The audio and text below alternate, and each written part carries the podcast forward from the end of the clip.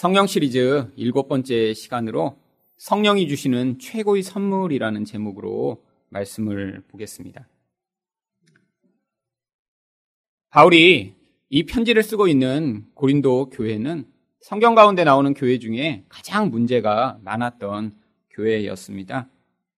사람들은 상처 때문에 서로 다른 사람들에게 상처를 주었고요. 인격이 왜곡된 그런 사람들도 있었고요. 또 사람들이 욕심에 매여서 자기 욕심을 취하다 갈등이 일어났으며 또한 하나님 말씀에 대해 무지하면서도 자기의 영적 권위를 주장했기 때문에 아주 문제가 많은 교회였습니다. 게다가 이 고린도 교회에는 사람들이 은사를 받기 시작하면서 그 은사 때문에도 또 문제가 일어나기 시작했습니다. 그래서 싸움과 갈등이 그치지 않아서 사도 바울이 고린도 전후서를 고린도 교회에 보낸 것입니다. 그런데 사람들이 이렇게 싸우는 그런 은사 말고 그런 선물 말고 아주 가장 좋은 선물이 있다라고 바울이 이야기합니다. 바로 그 선물이 무엇인가? 고린도 전서 12장 31절에 그래서 바울이 너희는 더욱 큰 은사를 사모하라. 내가 또한 가장 좋은 길을 너희에게 보이리라 라고 이야기를 합니다. 지금 이렇게 은사 가지고 누가 더 큰 은사를 받았냐? 또 얼마나 더 유용한 은사를 가지고 있느냐라고 싸울 그런 때가 아니라는 거예요. 그런 사람들이 외적으로 가지고 있는 그런 은사나 능력보다 훨씬 중요한 그런 하나님의 가장 좋은 선물이 있는데 너희가 그것이 없이는 안 된다라고 이야기를 하고 있습니다. 그래서 이 고린도전서 13장 1절 상반절에 바울이 이런 예를 듭니다. 내가 사람의 방언과 천사의 말을 할지라도. 여러분, 사람들 방언하는 분들은 많이 있죠. 근데 주변에 혹시 천사의 말을 하는 분을 만나보신 분이 계신가요? 여러분, 천사 말하는 사람은 없습니다. 그런데 지금 바울이 예를 드는 거예요. 방언 정도가 아니라, 아니, 심지어는 천사들과도 대화할 수 있는 수준의 그런 놀라운 능력을 가지고 있어도. 그런데 1절 하반절에 뭐라고 이야기합니까? 사랑이 없으면 소리나는 구리와 울리는 꽹과리가 되고 사랑이 없는 그런 방언은 아무런 소용이 없고 오히려 시끄러운 소리에 불과하다라는 거죠. 또한 2절 상반절에서는 뭐라고 이야기합니까? 내가 예언하는 능력이 있어 모든 비밀과 모든 지식을 알고 또 산을 옮길 만한 모든 믿음이 있을지라도 예언을 해서 모든 걸 다 알아요. 모르는 게 없는 그런 놀라운 그런 능력을 가지고 있고 또한 믿음도 너무 커서 이 사람이 산이 옮겨질 걸 믿습니다 그랬더니 정말 산이 옮겨져요. 그런데 그런 놀라운 예언과 믿음의 은사가 있더라도 2절 하반절에 뭐라고 얘기합니까? 사랑이 없으면 내가 아무것도 아니요. 아무 소용없다라는 거예요. 3절에서는 또 무엇을 얘기합니까? 내가 내게 있는 모든 것으로 구제하고 또 내 몸을 불사르게 내어 줄지라도. 여러분, 여기 나와 있는 이 구제와 헌신의 수준은 일반 사람들은 가질 수 없는 수준입니다. 자기 가진 모든 재산을 다 팔아서 남을 위해 구제하게 다 내어준대요. 그리고 심지어는 자기 몸을 불살라 하며 남을 위해 헌신하는 삶을 살았대요. 그런데 3절 하반절에 뭐라고 얘기합니까? 사랑이 없으면 내게 아무 유익이 없느니라. 소용없는 짓 한 거라는 거예요. 자기 재산 다 팔았어요. 자기를 불살르도록 그렇게 헌신하며 남을 섬겼는데도 사랑 없이 한 그 모든 행동은 아무것도 소용이 없다는 것입니다. 아니, 왜 사랑이 없으면 이런 은사나 능력과 섬김과 희생이 아무 소용이 없는 것일까요? 인간의 자기중심적 죄성 때문입니다. 사람이 이 자기중심적 죄성을 가진 채로 어떤 능력이나 은사가 주어지면 그 능력과 은사를 가지고 결국 자기 자신을 위한 목적으로 은사를 발휘하고 능력을 행사하고 심지어 남을 섬기면서도 자기를 위해 섬기는 거예요. 여러분, 집에서도 그런 경우 있으시죠? 아내가 아주 굉장히 잘해줘요. 아, 그래서, 어, 아내가 갑자기 변했나? 은혜를 받았나? 근데 잘해주다가 갑자기 또 삐져요. 왜 삐지죠? 잘해주는 걸 인정받고 싶었는데 사실 얘기를 안 하면 삐지는 거죠. 결국 잘해준 것도 무엇을 위해 잘해준 거죠? 인정받고 칭찬받으려고 한 거예요. 어머, 여보, 너무너무 고마워. 아유, 여보가 이렇게 도와주니까 너무 좋네. 자꾸 얘기해서 자기 안에 있는 그 인정의 욕구를 위해 남을 섬긴 거죠. 여러분, 그거는 결국 자기를 위해 한 것입니다. 다른 사람 중심적으로 어떤 행동을 했다면 열심히 하고도 아무런 칭찬이나 보상이 주어지지 않아도 괜찮아야 돼요. 나의 섬김으로 다른 사람이 잘 되고 그것 때문에 편안해지고 행복해졌다면 그것이 중요한 것이니까요. 하지만 대부분의 사람들은 그렇지 않습니다. 바로 이게 지금 고린도 교회의 상황이었던 것이죠. 그래서 사도 바울이 사랑을 이야기하고 있는 것입니다. 그런데 이 성경에 나오는 이 사랑 또한 많은 사람들이 오해합니다. 왜냐하면 이 사랑의 이 세상에서 가장 많이 왜곡되고 또 잘못 알고 있는 그러한 용어가 되어버렸기 때문이죠. 여러분, 세상에서 사랑이라는 말처럼 쉽게 듣고 또 쉽게 하는 말을 없을 것입니다. 여러분, 테레비를 한번 켜보세요. 음악을 들어보세요. 맨 사랑한다는 얘기밖에 없습니다. 그런데 어떤 사랑들이죠? 사람들이 사랑한다라고 할 때의 그 사랑은 어떤 내용을 가지고 있는 것이죠? 사람들은 무엇인가 사랑한다고 할 때 자기가 좋아하는 것을 이야기하는 것입니다. 또 연애를 하거나 자기를 황홀하게 만들거나 또 짜릿하고 기쁘게 만드는 그 대상을 내가 사랑한다라고 이야기를 하는 거예요. 전부 다 사랑이 자기 쾌락과 자기 즐거움에 초점을 맞추고 있는 자기 중심적 속성이 발현된 것을 사람들은 사랑한다라고 이야기를 합니다. 성경이 이야기하는 사랑은 그렇지 않습니다. 감정과 감각이 아닙니다. 성경에 나오는 사랑은 철저하게 하나님의 뜻대로 행동하는 것을 이야기합니다. 그래서 이 고린도전서 13장 4절부터 7절에 나오는 이 모든 사랑의 속성이 사랑은 황홀하다, 사랑은 기쁘다 이렇게 표현 안 되어 있고요. 전부 다 어떤 행동을 나타내는 동사로 표현되어 있습니다. 다른 사람의 유익을 위해 자기 중심성에서 벗어난 사람이 직접 어떤 행동을 하는 것이 바로 하나님이 요구하시는 사랑인 거예요. 그래서 이 성경적 사랑은요, 마음으로는 내키지가 않아요. 심지어는 마음으로 어떤 사람이 밉습니다. 싫어요. 좋아하지 않아요. 근데도 사랑할 수 있는 거예요. 그래서 원수도 사랑하라라는 명령이 가능한 것입니다. 여러분, 원수가 정말로 이런 감정적인 모든 좋아하지 않는 마음이 없다면 더 이상 원수가 아니죠. 그럼 친구잖아요. 내가 그 사람에 대해 그런 미워하는 마음도 없고 싫어하는 마음이 없으면 친구잖아요. 그럼 친구를 사랑하라는 것이 되는 거죠. 근데 예수님은 원수를 사랑하래요. 여전히 내가 사랑하고 있는 순간에도 그 대상이 미운 거예요. 미운 데 가서 커피 한 잔 마실래요? 주는 거예요. 그게 성경의 사랑입니다. 여러분, 성경에서는 내 감정과 관계없이 하나님의 뜻에 따라 행동하는 것을 사랑이라고 요구하고 있는 것이죠.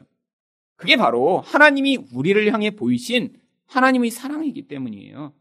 로마서 5장 8절 말씀을 보시면 우리가 아직 죄인 되었을 때 그리스도께서 우리를 위하여 죽으심으로 하나님께서 우리에 대한 자기 사랑을 확증하셨느니라. 여러분, 우리가 선해서 하나님이 우리를 위해 자기 아들을 주신 게 아니라는 거예요. 우리가 뭔가 가능성이 있고 조금 좋아 보이고 아니 내가 이렇게 좋은 반응을 하면 어떤 대가가 올 것이기 때문에 그래서 우리를 향해 선을 베푸시고 은혜를 베푸시지 않았다라는 거예요. 여전히 죄인일 때 자기 아들을 우리를 위해 주신 것입니다. 감정적으로 싫어할 수도 있어요. 마음에 불편한 마음이 있을 수도 있는데 근데 그 원수와 죄인을 향해 자기 아들 전부를 바쳐 우리를 구원해내시는 이것 이것을 바로 성경은 사랑이라고 이야기를 하는 것입니다. 사랑은 그래서 내가 즐겁고 내가 행복한 것과는 관계가 없습니다. 그래서 사랑하면서 힘들 수도 있고요. 사랑하면서 고통스러울 수도 있는 것이죠. 근데 이 사랑이 없으면 더 큰 고통이 찾아옵니다. 왜죠? 인간은 자기 중심성으로 다른 사람과 관계를 맺고 내 목적을 위해 어떤 사람을 이용하기 시작할 때요. 그때 경험하는 그 단기적인 고통보다 관계가 깨지면서 나타나는 그 더 큰 고통과 아픔이 찾아오게 되어 있는 거예요. 당장은 힘들어요. 당장은 어렵지만 바로 이 하나님의 사랑으로 관계를 맺어나가고 다른 사람과 그 어려운 과정을 지나가면 하나님이 그때 주시는 그 놀라운 복이 바로 지금 우리가 하나님과의 관계 안에서 누리게 되는 그 복을 이 세상의 사람들 관계 가운데도 하나님이 누리고자 하시는 것입니다. 그렇다면 사랑은 어떤 은사인가요? 첫 번째로 하나님의 성품을 드러내는 은사입니다. 4절 상반절 말씀을 보겠습니다. 사랑은 오래 참고 사랑은 온유하며. 여러분, 뭐 나머지 뒷부분도 다 똑같지만 여기 이 사랑은 오래 참고 뭐 사랑은 온유하며라고 하는 이 구절을 원래 자세히 보시면 뭔가 이상하셔야 돼요. 지금 전혀 안 이상하시죠? 평소에 성경을 그냥 그냥 아무 생각 없이 지금 보셔서 그래요. 뭐가 지금 이상해야 되나요? 여러분, 사랑은 자체가 인격체가 아닙니다. 여기 있는 이 사랑이 뭐 김사랑이라는 사람인가요? 여러분, 인격체여야 온유하거나 오래 참는 게 가능하죠. 그래서 여기에 나와 있는 이 모든 사랑이란 단어 대신에 사람 이름을 넣어야 원래 적당한 그런 내용입니다. 예를 들면 여기 안에 사랑은 대신에 뭐 1승이는 온유하고 1승이는 뭐 오래 참으며 이렇게 하면 훨씬 더 문장이 쉽겠죠. 아니 근데 우리는 흔히 인격이 아니라고 생각하는 이 사랑이 여기서는 마치 살아있는 존재인 그런 사람처럼 다루어지면서 마치 그 존재가 온유하고 오래 참으며 투기하지 않는 자가 된다고 이야기를 합니다. 왜 이렇게 이야기하고 있는 것일까요? 바로 이 사랑이 하나님의 속성인 그 사랑을 우리에게 드러내시는 성령의 영향력을 이야기하고 있기 때문입니다. 성경은 아예 노골적으로 요한일서 4장 8절에서 하나님을 뭐라고 부릅니까? 하나님은 사랑이심이라. 여러분 그렇다고 해서 사랑이 하나님인 건가요? 그건 아니에요. 하나님은 사랑이신데 그렇다고 사랑이 하나님인 건 또 아닙니다. 아니, 이게 서로 같아야 되는 거 아닌가요? 두 개 똑같은 것이면요? 아닙니다. 하나님이 사랑이십니다라고 이야기할 때는 하나님 안에 있는 가장 강력하고 가장 현저한 속성과 성품이 사랑으로 표현되기 때문에 아, 사랑이라는 것을 보면 아, 거기에 하나님의 그 나타남과 모습이구나라는 것을 알 수 있다라는 거죠. 그렇다고 모든 사랑이 다 하나님은 아니라는 것입니다. 바로 우리 안에서 이렇게 하나님의 사랑의 속성을 가지신 성령이 우리를 다스리시면 그러면 우리 자체가 가지고 있는 본래의 인격과 또 본래의 능력과 그 모습에 관계없이 우리를 통해 하나님의 속성이 막 드러나게 되어 있다라고 하는 것이죠. 여러분, 성경은 일관되게 구약에서부터 신약까지 하나님이 어떤 성품을 가지고 어떠한 모습으로 일하시는 분이신가 계속해서 이야기를 합니다. 대표적으로 출애굽기 34장 6절 말씀을 보시면 모세에게 나타나신 하나님이 스스로를 이렇게 말씀하세요. 여호와께서 그의 앞으로 지나시며 선포하시되 여호와라 여호와라 자비롭고 은혜롭고 노하기를 더디하고 인자와 진실이 많은 하나님이라. 우리 하나님은 이러신 분이시라는 거예요. 하나님 자체가 인자하시고 오래 참으시고 늘 자비로우신 분이시라는 거예요. 그래서 우리 안에서 바로 내 인격과 내 성품을 넘어서 성령이 우리를 다스리셔서 그 하나님의 모습을 드러내시면 그런 모습이 우리를 통해 나타나게 된다는 것입니다. 그 첫 번째 내용이 바로 오래 참는다라고 하는 것이죠. 이 13장 4절부터 7절 사이에는 참는다라고 하는 단어가 세 번이나 반복됩니다. 하지만 내용이 약간 약간 다 다른 내용입니다. 첫 번째로 나오는 여기 있는 오래 참다라고 하는 마크로시메오라고 하는 헬러어는 사람을 기다리고 인내하는 것을 이야기합니다. 바로 하나님이 우리를 용납하시고 인내하시는 것처럼. 그래서 베드로후서 3장 9절에 하나님이 어떠신 분이신가 이렇게 얘기합니다. 오직 주께서는 너희의 너희를 대하여 오래 참으사 아무도 멸망하지 아니하고 다 회개하기에 이르기를 원하시느니라. 하나님이 죄인들인데 기다려 주신다는 거예요. 언제까지요? 회개할 때까지요.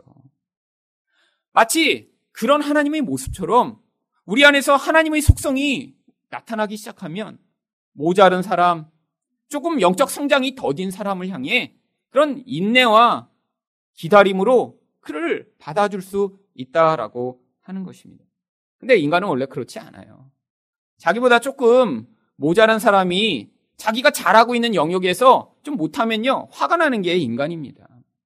여러분, 그래서 집에서 꼭 하면 안 되는 그런 몇 가지 일들이 있습니다. 대표적인 게 남편이 아내한테 운전을 가르치면 안 됩니다. 왜요? 운전을 이미 할 줄 아는 남편이 운전을 처음 하는 아내를 가르치면요, 결국에는 부부싸움을 할 수밖에 없어요. 아, 자기는 운전을 잘하는 거예요. 근데 아내한테 맡겨놨더니 막 엉터리로 하니까 화가 나서 옆에서 견디다 견디다 못해서 이제 소리 지르고 싸우다가 결국 그럼 당신이 해! 그리고 많은 이런 일이 벌어지는 거죠. 단순한 한 사건이지만 그게 바로 인간이라는 거예요. 내가 조금 잘하면 못하는 사람을 못 견딥니다. 근데 하나님은 그렇지 않으세요. 하나님은 영적으로 우리를 바라보고 계세요. 하나님이 기대하시는 그 영적 모습이 있는데 우리는 지금 다 모자라요. 근데 하나님이 우리를 보시면서 다급하게 재촉하고 우리를 몰아가시지 않습니다. 우리 인생이라는 긴 여정 가운데 우리가 성장하기를 기다리시는 분이 우리 하나님이시기 때문이죠.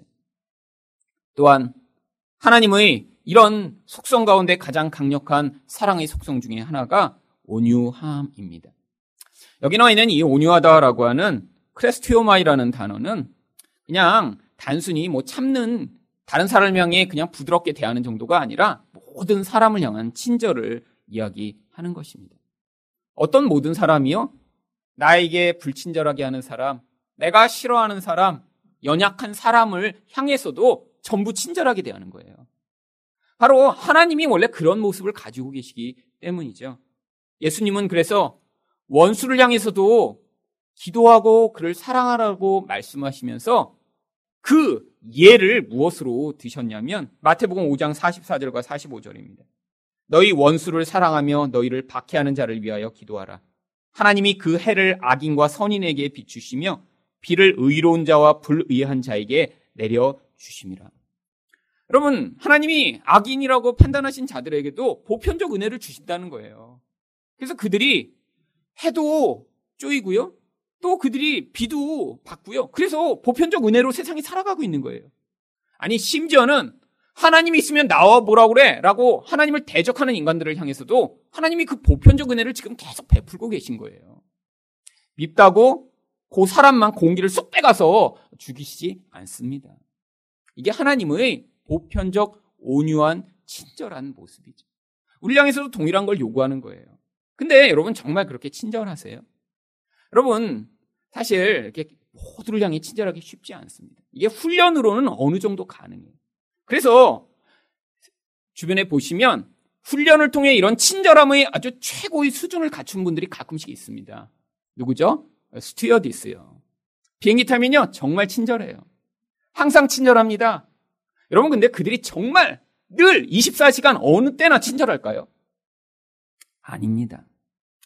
제 친구가 고등학교 때부터 자기는 스튜어디스랑 연애하고 결혼하겠다라고 하는 꿈을 가지고 있는 친구가 있었습니다. 뭐, 그런 꿈꾼 남자들 많아요. 근데 걔는 아주 노골적이었어요. 나는 몸매 이쁘고 또 예쁜 그런 여자랑 결혼하고 싶고 또한 친절하고 미소가 아름다운 여자랑 결혼해서 그렇게 하고 살고 싶다는 거예요. 그런데 이게 그냥 평범한 친구가 그런 꿈을 가졌으면 헛된 꿈이라고 생각했는데 얘는 아버지가 부자셨습니다. 그래서 대학교 졸업하자마자 아버지가 주유소가 두 개나 있어요. 근데 아버지는 나이가 난 들었으니까 더 일하기 싫다 그래서 그 주유소 두 개를 그냥 물려줘 버린 거예요. 그래서 주유소 두 개가 이렇게 양쪽 네거리에 마주보고 있는 곳에 주유소 두 개를 물려받았습니다. 20대 때. 그래서 20대 때부터 BMW를 몰고 다녔어요. 아주 큰 차를. 그러니까 여러분 스튜디스들이 계속 붙겠죠. 그래서 골라서 자기가 생각할 때 가장 이쁘고 가장 상냥한 스튜어디스와 결혼을 했습니다. 그런데 제가 그리고 나서 미국에 간 거예요. 미국에 갔다가 한국에 와서 그 친구를 만났습니다. 그래서 요새 행복하게 잘 살고 있냐 그랬더니 아내랑 별거 중이래요. 아니 그래서 왜? 왜 그래? 그랬더니 결혼을 했는데 너무너무 심하게 싸우기 시작한 거예요. 정말 너무너무 심하게 싸웠는데 그게 그냥 단순히 자기들만 싸우고 만 게 아니라 너무 이 부부가 심하게 싸우니까 그 아들이 이제 첫째 아들이 태어났는데 아들이 그 영향을 너무 받아서 정신병에 걸린 거예요. 그래서 유치원 때부터 정신과 치료를 계속 받다가 자기들이 합의를 한 것입니다. 이대로 싸우다는 우리 애가 미쳐버릴 것 같다. 그래서 안 되겠다. 그래서 이혼을 하기는 싫으니까 그 여자도 싫죠. 돈 많은 남편이랑 그 돈 받아 먹어야 되는데. 그래서 어떻게 합의를 냈냐면 제주도에 가서 나는 애들을 국제학교 보내면서 키울 테니까 너는 이혼을 하지 말고 그냥 그러고 살자. 그래서 자기도 합의를 했대요. 그래서 한 달에 돈을 많이 보내주고 거기 아예 집을 지어주고 아내랑 애들은 거기서 국제학교를 다닌다는 거예요. 그래서 제가 물어봤어요. 아, 그래도 너 외롭지 않아? 그랬더니 뭐 애들 보고 싶으면 가끔씩 걔도 가면 돼. 그랬더니 뭐라 그러냐면 야, 그래도 마귀랑 살다가 마귀가 없어지니까 집이 천국이야. 여러분, 비행기 탈 때는 천사인 줄 알았는데 비행기를 내리자마자 집에 들어오니까 마귀가 된 거예요. 그 스튜어디스가. 여러분, 이게 바로 세상에서 만들어내는 친절의 수준입니다. 여러분, 여러분 주변에서 스튜어디스처럼 그런 미소로 여러분을 대하는 분 잘 없으시잖아요. 근데 훈련을 통해 그렇게 멋진 미소를 가진 스튜어디스도 집에 들어오면 마귀가 돼버리는 거예요. 왜? 더 이상 이제 결혼한 그 남편을 향해 그 결혼으로 나아가기 위한 목적을 더 이상 이룰 필요가 없으니까요. 여러분 여러 여자 사귀었는데 그 중에 가장 친절하고 예뻤으니까 결혼했겠죠. 돈이 많으니까. 근데 그게 유지가 안 된다는 거예요. 인간의 본성 자체는 그게 안 된다는 것입니다. 여러분 여러분도 그러신 분 많으시죠? 교회 와서 사실 지난 제가 이 3년 목회하면서 와서 저한테 막 신경질 내고 소리 지르시고 짜증낸 분은 솔직히 없었습니다. 여기서는 제가 볼 때 다 친절하세요. 너무 좋으세요. 다. 그래서 우리 교회는 다 천사신가? 다 이런 생각을 제가 어, 하지 않습니다. 그렇다고. 왜요? 여러분 교회 와서 그렇게 친절하게 안녕하세요. 막 이렇게 하신 다음에 집에 가서 짜증내고 소리 지르시는 분들 많죠? 여기서 다른 여집사님들한테는 어이구 집사님 제가 도와드릴게요 하고 나서 집에 가서 와 하는 그런 남자 집사님 계시죠? 여기서는 어머머 집사님 이렇게 하신 다음에 집에 와서 애들한테 그냥 하고 그냥 소리 지르는 분들 계시죠? 여러분 정말로 친절하신가요 그렇게? 항상? 누구에게나? 들키지 않을 때도? 아니라는 것입니다. 여러분이 그러니까 지금 어떤 수준으로 살고 계신 거예요? 하나님의 성품과 모습으로 살고 계신 게 아니라 자기의 힘으로 지금 살고 계신 거예요. 자기 본성으로 살고 계신 것입니다. 자기 기질로 살고 있는 거예요. 그러니까 그게 늘 일관되지 못한 거죠. 그래서 우리에게 무엇이 필요한 것입니까? 바로 이 성령이 우리를 다스리셔서 바로 이 하나님이 요구하시는 그 하나님의 모습이 우리를 통해 나타나야 되는 것입니다. 여러분, 여러분 정말 그래서 모든 사람에게 친절할 수 있는 그런 사람. 그래서 여러분의 아내나 남편이나 애들이 여러분을 보시며 아, 우리 엄마 맞아요. 우리 엄마 정말 하나님의 사람이야. 이렇게 인정하시게 되었을 때 그게 바로 성령의 은사가 나타난 거예요. 여러분, 여기 와서 친절한 수준으로 우리가 살면 안 되는 것입니다. 결국 여기서도 지금 3년밖에 안 되고 우리가 자주 안 만나서 그렇죠. 이거 오래되면요 다들 통나요. 지금 그 정도로 아직 친하지 못하니까 그런 거니까 그 전에 빨리 이 사랑의 은사들을 다 받으셔야 돼요. 그래서 나중에 10년쯤 지나서 아주 친해진 다음에도 야 집사님 만나니까 너무 참 좋네. 아, 집사님 아 너무 고마워. 이렇게 나에게 계속 친절하게 대해 주셔서 사실 그 집사님이 친절한 게 아니라 하나님의 놀라운 사랑의 은사가 나타난 거기 때문에 하나님께 감사하셔야 되는 거죠. 여러분, 하나님은 또 어떠한 모습을 가지고 계신가요? 6절입니다. 불의를 기뻐하지 아니하며 진리와 함께 기뻐하고. 여러분, 이것도 내게 유익이 될 때만 우리는 불의를 기뻐하지 않습니다. 여러분, 회사에서 얼마나 불의한 상황들이 많나요? 얼마나 많이 거짓말을 해야 되나요? 다른 사람을 얼마나 많이 속여야 되나요? 그런데 하나님은 일관되게 불의를 싫어하신다는 거예요. 여러분 정말로 진리를 기뻐하시나요? 그래서 그 말씀이 여러분이 그런 마음의 중심과 본질 안에서 늘 사모되고 계신가요? 그래서 말씀을 듣고 읽고 암송하고 그 말씀을 나의 삶의 중심에 놓고자 하는 열망이 있으신가요? 여러분 노력으로 어느 정도 가능하지만 그것도 성령이 우리 안에서 역사하셔야 된다라고 하는 것이죠. 또한 7절에서 무엇을 이야기합니까? 모든 것을 참으며 모든 것을 믿으며 모든 것을 바라며 모든 것을 견디느니라. 이게 바로 하나님의 모습이며 예수님의 모습이죠. 우리는요, 모든 것못 참아요. 가끔씩 믿습니다. 또한 내가 믿고 싶은 것만 바라고요. 그 다음에 견딜 만한 것만 견디죠. 근데 하나님은 그렇지 않으시다는 거예요. 그런 온전한 수준 이게 지금 우리한테는 불가능하기 때문에 하나님이 성령으로 말미암아 우리가 그런 삶으로 나아갈 수 있도록 지금 우리가 그것을 간구하고 우리에게 부족한 그 부분이 나타날 때마다 하나님 앞에서 성령이 다스리심을 구해야 한다라고 하는 것이죠. 여러분 그런데 여기도 또 참는다라고 하는 표현이 두 번이나 나옵니다. 근데 여기에 나와 있는 이 앞에 나오는 참다라고 하는 것은 이전에 우리가 오래 참다라는 그런 단어와는 달리 나무의 허물을 덮어주는 것을 이야기하는 것입니다. 단순히 견뎌내는 게 아니에요. 남이 좀 모자라고 성장이 안 된다고 내가 바락 화내고 자꾸 개입하려고 하는 그런 그런 태도와 반대되는 것이 앞에 나왔던 오래 참음이고요. 여기서 나오는 이 참다라고 하는 것, 이거는 다른 사람이 허물과 약점을 덮어주는 그러한 사랑을 이야기하는 것입니다. 마지막 부분에 나오는 또 모든 것을 견디다 할 때 이 견디다라는 것은 상황을 인내함으로 이겨내는 힘을 얘기합니다. 그런데 이 휘포모네라고 하는 견디라는 단어는 성경에서 단순히 힘든데 나에게 견디라고 요구하는 게 아니에요. 이 똑같은 단어가 그래서 구약 성경에는 하나님을 소망하다라고 할 때 소망이란 단어로 번역되는 단어입니다. 우리가 힘든 상황이 있는데 견딜 수 있다라는 거예요. 무엇 때문에요? 하나님이 주시는 약속이 있기 때문이죠. 여러분, 세상에서도 우리에게 어떤 보상이 주어진다고 하면 어려운 상황을 견뎌낼 수 있습니다. 여러분, 지난 뭐 연휴가 이렇게 9일쯤 있었는데 여러분 가운데는 오랫동안 쉬신 분도 있고 또 회사에 나가신 분도 계시죠.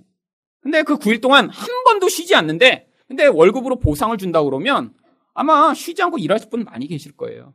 조금 주면 안 하겠죠. 제보다가. 아마 한 500만 원쯤 준다 그러면 9일 어, 더 일하면 500만 원 더 줘요? 아, 그럼 아마 다 일할 겁니다. 여러분, 세상에서도 힘들어도 보상이 주어지면 견딘다는 거예요. 근데 하나님 백성은 모든 것을 어떻게 견뎌내요? 하나님 나라에 대한 약속이 우리에게 주어져 있기 때문입니다. 이 땅의 삶은 힘들어요. 어렵습니다. 나이가 들수록 더 건강해지고 문제가 더 없어지는 게 아니에요. 나이가 들수록 신경 쓸 일도 많고요. 몸은 약해지고요. 어려운 일들이 계속 찾아오게 되어 있습니다. 그럼에도 불구하고 어떤 소망이 우리에게 새롭게 생기는 것이죠? 아, 힘들어질수록, 내가 약해질수록 우리 하나님 나라에 갈 날이 다가오고 있구나라는 그 소망이 우리 안에 찾아오면 이 땅에서 있는 이 모든 어려움을 우리가 견디며 이겨낼 수 있다라고 하는 것입니다. 여러분, 그런데 그냥 이런 마음이 생기나요? 아니라는 것입니다. 우리는 우리 스스로 내가 남을 용납하고 남을 용서할 수 있는 그런 수준으로 성장할 수가 없어요. 다 자기가 잘하는 것, 자기가 괜찮다라고 하는 그 영역에 대해서는 남을 용납하지가 못합니다. 그래서 하나님이 우리 인생 가운데 그런 용서와 용납의 수준을 넓혀 주시기 위해 인생의 과정 가운데 실패나 실수를 허용하시는 것이죠. 대표적인 경우가 베드로입니다. 마가복음 14장 31절 보시면 베드로가 예수님을 따르며 얼마나 확신에 가득 차 있었는지 이렇게 이야기합니다. 베드로와 힘있게 말하되 내가 주와 함께 죽을지언정 주를 부인하지 않겠나이다. 여러분, 이런 확신에 차 있던 베드로. 그런데 예수님이 뭐라고 금방 말씀하세요? 누가복음 22장 31절 32절입니다. 시모나 시모나 보라 사탄이 너희를 밀가부르듯 하려고 요구하였으나 그러나 내가 너를 위하여 내 믿음이 떨어지지 않기를 기도하노니 너는 돌이킨 후에 내 형제를 굳게 하라.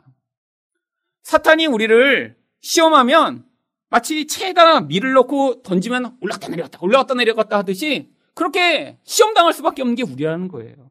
근데 베드로가 제가 부인하지 않겠습니다. 라고 결심했더니 예수님을 부인하지 않는 게 아니라 부인하더라도 예수님의 보호와 기도 가운데 보살핌을 받아 다시 돌아올 수 있게 된다는 거예요.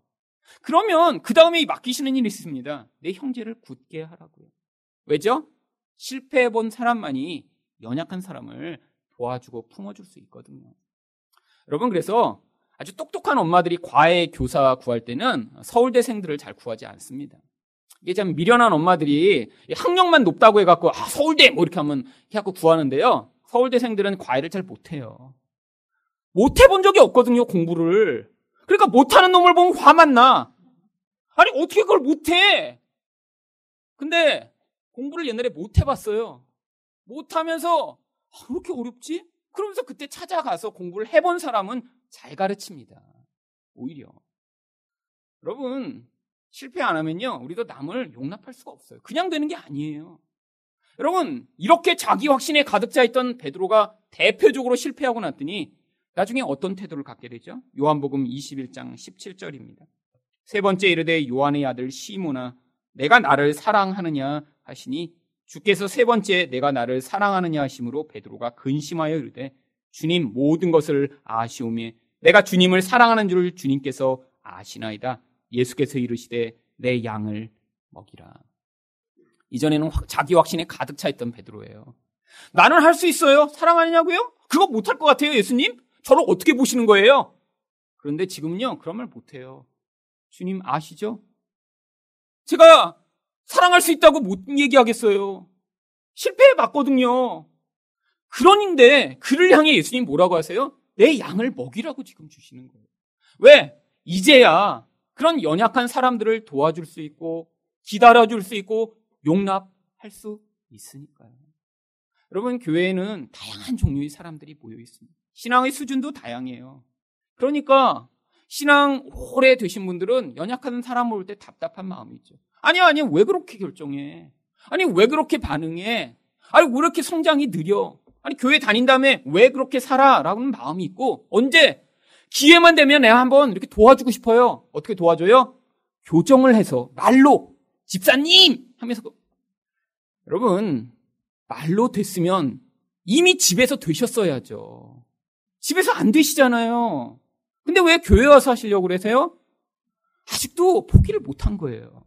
하나님이 부부로 만나게 하셔서 말로 안 된다는 거 가르치시고자 20년, 30년, 40년 살게 하셨는데도 이 인간의 자기 의가 얼마나 강한지 집에서는 내 남편이니까 안 될 거야. 근데 밖에서는 딴 집사님 보면 될 것 같아. 그래서 꼭 얘기해주고 싶은 거예요.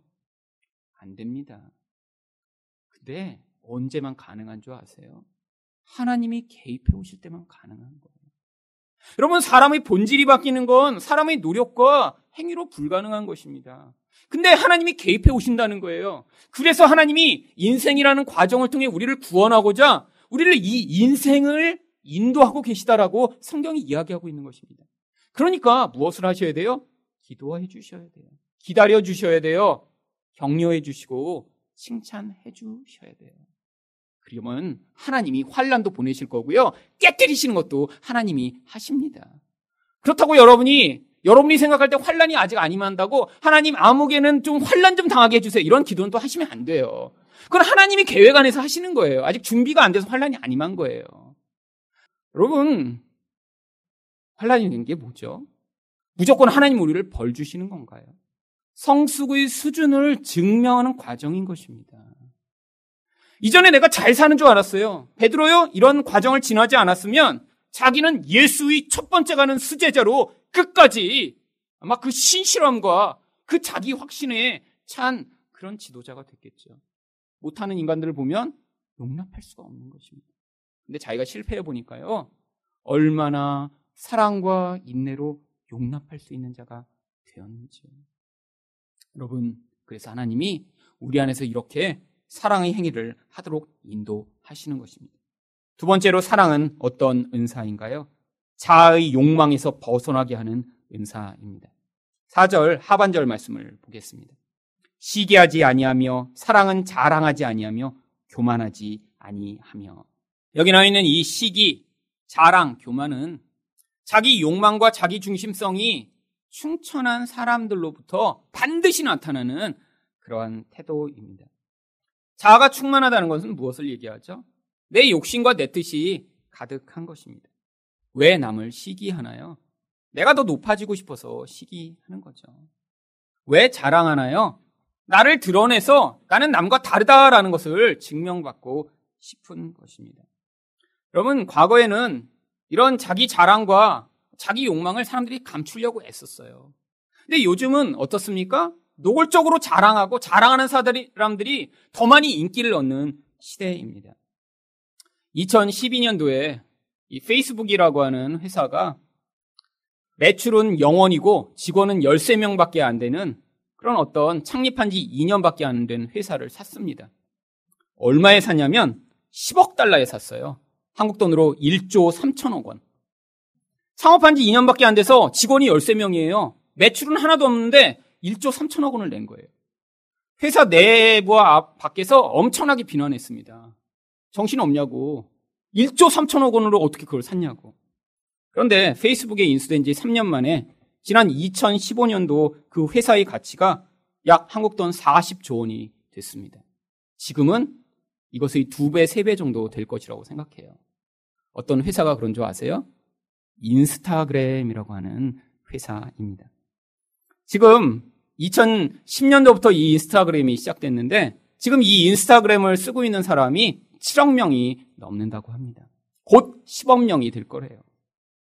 페이스북이 투자하는 회사 중에 가장 가치 있는 회사가 됐습니다. 이 인스타그램에 매일처럼 1억 명 이상이 사진과 동영상을 올린대요. 여러분 인스타그램이 근데 뭐 하는 곳이죠? 자기 과시하고 드러내는 공간입니다. 그래서 알라바마 대학에서 왜 이렇게 인스타그램이 인기 있나? 이 교수들과 학생들이 많은 사람들을 인터뷰해서 연구 결과를 내놨어요. 결론이 무엇이냐면 인스타그램이 인기 있는 이유가 다른 사람들로부터 부러움을 받고 싶어 하는 심리가 인스타그램을 이렇게 성공하게 만들었다라고 결론 지었습니다. 아니, 참 교수는 정말 쓸데없는 일을 하는 사람들 같아요. 이걸 뭐 꼭 연구해서 알아요? 그냥 보면 알지. 아니, 그렇게 시간과 돈을 투자해서 연구한 다음에 결론이 연구하기 전이나 똑같아. 아니, 그거는 연구 안 해도 저도 알고 있는 거고 여러분도 아시는 거잖아요.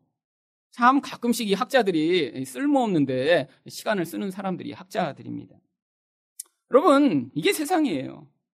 여러분, 이렇게 자랑하는 사람의 그 근원적 심리가 무엇이죠? 교만입니다. 세상에서 남들이 갖지 못한 걸 나는 가지고 있다는 걸 드러내고 싶은 거예요.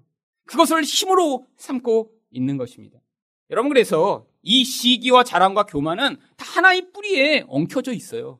이 중에 하나만 있을 수는 없습니다. 교만하면 반드시 자랑해요. 자랑하면 반드시 시기합니다. 이게 하나라는 거예요. 자기 중심적 욕망이에요. 여러분, 그런데 이게 이 시대의 모든 사람의 모습이라고 바울 사도가 디모데후서 3장 2절에서 이렇게 이야기합니다. 사람들이 자기를 사랑하며 돈을 사랑하며 자랑하며 교만하며 여러분 자기 사랑으로부터 말미암아 나를 더 자랑하고 더 많이 나를 드러내고 싶어서 뭘 하고 싶은 거예요? 더 많이 부자가 되고 싶은 거죠. 부자가 돼서 남이 갖지 못한 걸 가지고 나를 더 광고하고 드러내고 싶은 이 세상의 사람들의 모습을 여기에 이렇게 기술을 하고 있는 것입니다. 여러분, 그런데 여러분은 여기서 자유로우신가요? 여러분, 우리 안에도 다 자랑하고 싶은 마음이 있고요. 누군가 뭔가 나보다 잘나면 그를 시기하는 마음이 있고요. 그리고 하나님 대신에 세상의 것을 의존하기 때문에 근데 그게 내게 그렇게 원하는 만큼 없으면 낙심되고 좌절되는 그런 마음이 우리 안에도 동일하게 있는 것입니다. 여러분, 세상은 지금 계속 이 시기와 자랑과 교만으로 막 휩쓸려 가고 있어요.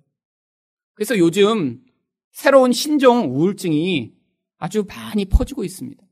한국의 특히 젊은 엄마들 사이에 이 신종 우울병이 퍼지는데 이 우울병 이름이 카페인 우울증이라고 한대요.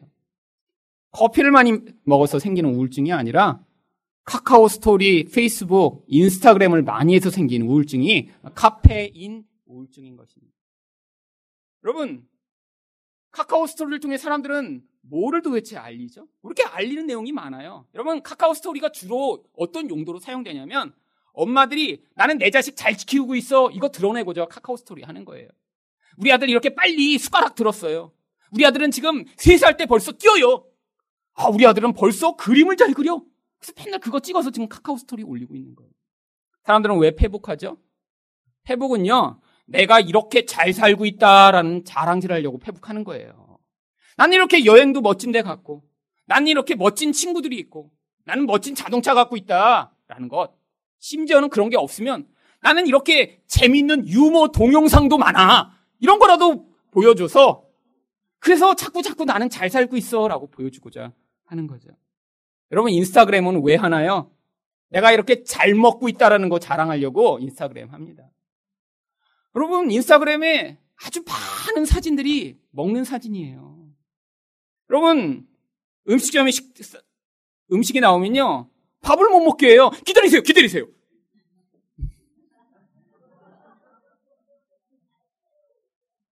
여러분 이 인스타그램 때문에 성공한 그런 외식 업체가 있습니다.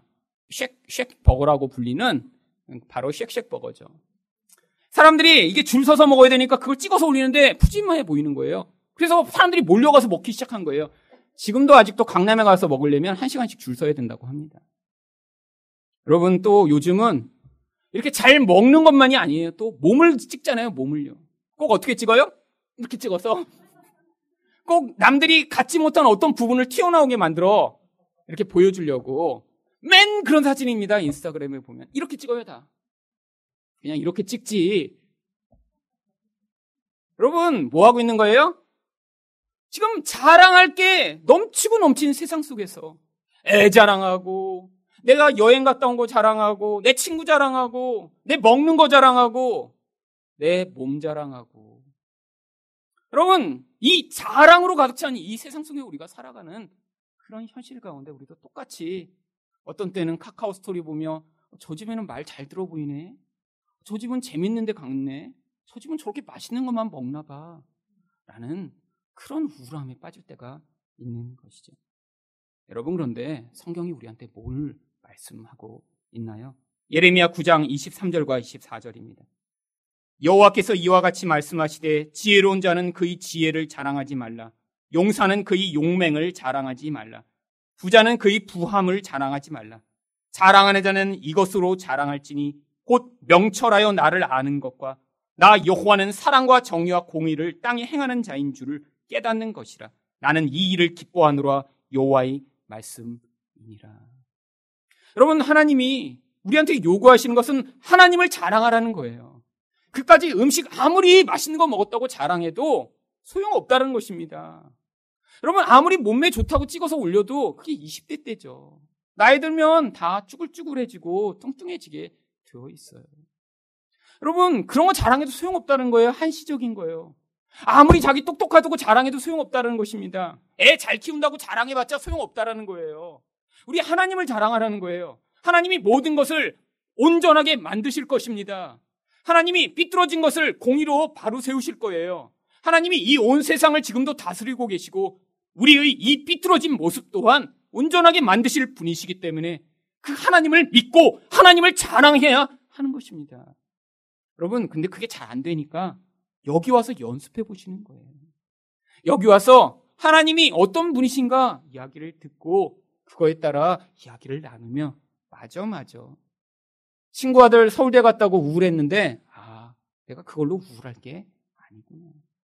어느 집 연봉 올랐다고 아, 지난주에 내가 그렇게 기분이 안 좋았는데 그것 때문에 우울할 게 아니라 나에게는 하늘나라의 영광이 기다리고 있지.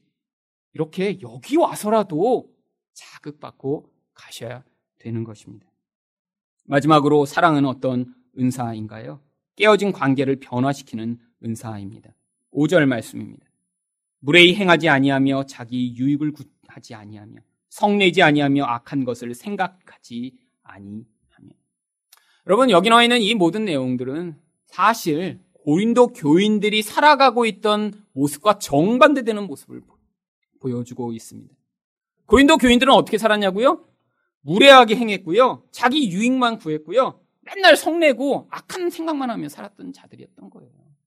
그러니까 무슨 일이 벌어집니까? 싸움과 갈등이 그치지 않았죠.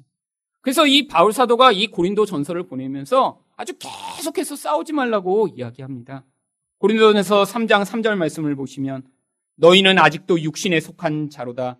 너희 가운데 시기와 분쟁이 있으니 어찌 육신에 속하여 사람을 따라 행함이 아니리요. 싸우고 있다면 용서하지 못하고 남을 시기하고 질투하고 있다면 지금 뭐라는 거예요? 아직도 성령의 사람이 아니라는 거예요. 수준이 낮은 존재라는 거예요. 그뿐 아닙니다. 고린도전서 5장 11절 말씀을 보시면 만일 어떤 형제라 일컫는 자가 음행하거나 탐욕을 부리거나 우상숭배를 하거나 모욕하거나 술 취하거나 속여 빼앗거든. 여러분, 내적으로 문제가 있고 그게 갈등으로 계속 벌어지는 이런 수준 낮은 모습으로 살아가고 있으면서도 이들이 깨닫지 못하고 있는 거예요. 심지어는 싸우다가 나중에는 어떻게까지 했냐면 고린도 전서 6장 6절을 보시면 형제가 형제와 더불어 고발할 뿐더러 믿지 아니하는 자들 앞에서 하느냐? 아니 나중엔 교회 내에서 싸우다가요. 그게 서로 해결이 안 되니까 법정에 가서 우리 교인 김 집사가 나를 이렇게 힘들게 했다고 고발하고 지금 싸우고 있다는 거예요. 여러분, 이 모습이 바로 성령이 없는 모습이라는 것입니다. 교회는 다니고 있는데 진짜 하나님 백성처럼 살고 있지 못하다라는 거예요. 그런데 우리도 다 우리 삶에서 이런 모습들이 나타납니다. 우리 안에서 이렇게 무례한 모습도 나타나고요. 성내기도 하고요. 악한 생각도 자주 자주 일어나고요. 그런데 우리가 하나님의 백성이면 이런 상황을 통해 드러나는 이런 갈등과 문제를 통해 아, 하나님, 아직도 내가 나의 육신에 지배받는 그런 존재이군요. 하나님, 내 힘과 내 노력으로는 여기서 벗어날 수 없는데 저를 구원하여 주시옵소서. 하나님 앞에 간구하며 하나님, 성령으로 말미암는 이 선물을 나의 삶에 허락하여 주셔서 하나님, 그 성령이 주시는 그 놀라운 풍요한 결과와 행복을 이 땅에서도 맛볼 수 있도록 하나님 은혜를 달라라고 하는 그런 겸손한 태도로 하나님께 반응하셔야 되는 것입니다. 여러분, 여러분이 세상에서 어떤 지위를 가지고 계시냐, 얼마나 훌륭한 인생을 사셨냐 별로 중요하지 않습니다. 나중에 다 하나님 앞에서 다 정산하셔야 돼요. 얼마나 바로 이런 성령으로 말미암는 다스림 가운데서 그런 풍요로운 인생으로 다른 사람들을 행복하게 만들고 다른 사람을 도우며 살았는가. 하나님이 여러분에게 요구하실 것입니다. 죽을 때까지 예수 믿는 행세는 할 수 있어요. 근데 이런 사랑의 행위, 진짜 하나님의 성품이 드러나는 행위, 자기 욕망이 억제되고 하나님의 마음으로 살아가는 행위, 다른 사람의 갈등과 문제들을 품어 안고 그 안에 회복하는 이런 능력은 우리 힘으로 불가능한 것입니다. 근데 우리에게 반드시 요구하는 거예요. 하나님으로 말미암아 어떤 일을 하기 전에 어떤 능력을 보이기 전에 먼저 너희가 그런 사랑하는 삶을 먼저 살라고요. 그래서 그것을 통해 여러분이 성령의 사람 또한 하나님의 백성이심이 드러나게 되는 것입니다. 하늘선한교회 모인 여러분들이 이런 모습으로 여러분의 가정과 이 교회와 아니 심지어는 여러분이 직장에서까지 살아가실 때 여러분을 통해 바로 그 하나님의 모습을 세상 사람들 가까운 사람들이 보시게 될 것이고요. 그것으로 말미암아 하나님이 약속하신 그 놀라운 구원과 은혜의 역사가 더 풍성하게 일어나게 될 것입니다.